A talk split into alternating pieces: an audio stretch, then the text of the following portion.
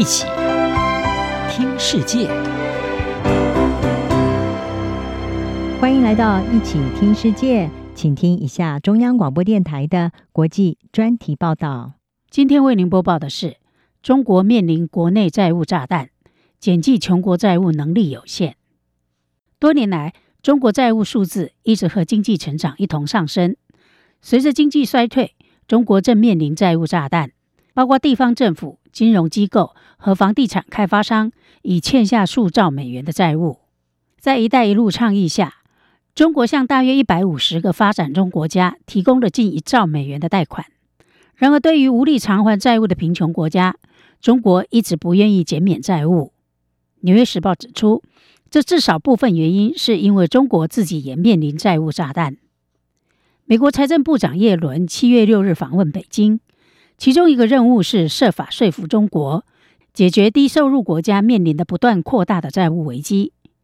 但中国国有银行系统在承受国内贷款损失扩大之际，对接受外国贷款损失持谨慎态度。由于缺乏官方数据，外界很难确切知道中国的债务有多少。但摩根大通研究人员在六月指出，包括家庭、企业和政府的中国国内总债务已达到 GDP 的百分之两百八十二，相较于全球已开发经济体平均的百分之两百五十六，以及美国的百分之两百五十七。中国与大多数其他国家不同之处在于，相对于经济规模，债务累积的速度非常快。相比之下，在美国甚至负债累累的日本，债务增加幅度较小。自十五年前全球金融危机以来，中国债务急剧增长，比其经济规模增加了一倍多，这使得管理债务变得更加困难。相对于国内债务，中国对发展中国家的贷款很小，不到 GDP 的百分之六，但这些贷款在政治上特别敏感。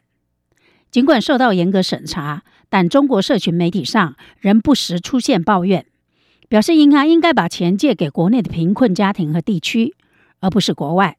因此接受这些海外贷款的重大损失，在中国是非常不受欢迎的。中国的债务困境始于房地产，房地产业因过度建设、价格下跌和潜在买家陷入困境而遭到打击。过去两年，已有数十家向海外投资者借钱的房地产开发商出现债务违约，还必须努力向中国境内银行偿还债务。近十年来，不少省市设立专项融资平台，监管宽松，巨额贷款，官员用这笔钱来支付日常开支，包括其他贷款的利息，以及道路、桥梁、公园和其他基础建设。房地产和政府债务问题重叠，多年来，地方的主要收入来源是向开发商出售国有土地的长期租赁。由于许多私营部门开发商已经没有钱竞标土地，这项收入下滑。地方的融资机构因此进行大量借贷，以高额的价格购买这些开发商负担不起的土地。随着房地产市场的持续走弱，这些融资机构也陷入困境。地方债务已堆积如山。国际信用评等机构惠誉估计，地方政府的债务相当于中国 GDP 的百分之三十左右，其附属融资平台所欠债务相当于 GDP 的百分之四十至百分之五十。对于任何政府和企业来说，如果资金能够得到有效的使用，借款可以有良好的经济意义。但是大量借债，但资金却无法产生足够回报，就会陷入困境。这就是中国正在发生的事。随着经济放缓，越来越多地方政府及其融资部门无法继续支付债务利息。连锁反应意味着许多地方没有钱支付公共服务、医疗保健或养老金。债务问题使中国的银行难以承受对低收入国家贷款的损失。然而，这其中许多国家，例如斯里兰卡、巴基斯坦和苏利南，正面临严重的经济困境。世界上近三分之二的发展中经济体依赖大宗商品出口，但世界银行四月曾预测，今年大宗商品价格将比去年低百分之二十一。美国维吉尼亚州威廉与玛丽学院研究机构援助数据执行董事派克斯指出，二零一零年中国只有百分之五的海外借贷者陷入困境，今天这个数字已经达到百分之六十。到目前为止，中国是发展中国家最大的主权贷款国，尽管西方对冲基金也从这些国家购买了许多债券，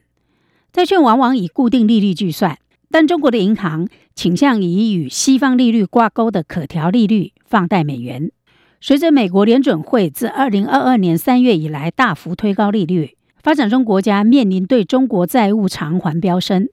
如果不采取任何措施来减免债务，世界上许多最贫穷国家的政府将继续投入巨资来偿还债务。而这些钱本来可以用在学校、诊所或其他基本服务。派克斯说：“最大的输家最终将是发展中国家的平民百姓，他们被剥夺了基本的公共服务，因为他们的政府背负着不可持续的债务。对中国来说，国内债务积压无法快速解决，中国必须逐步摆脱债务驱动的政府建设计划和沉重的国家安全支出，转向以消费者支出和服务为基础的经济。”以上专题由杨明娟编辑播报，谢谢收听。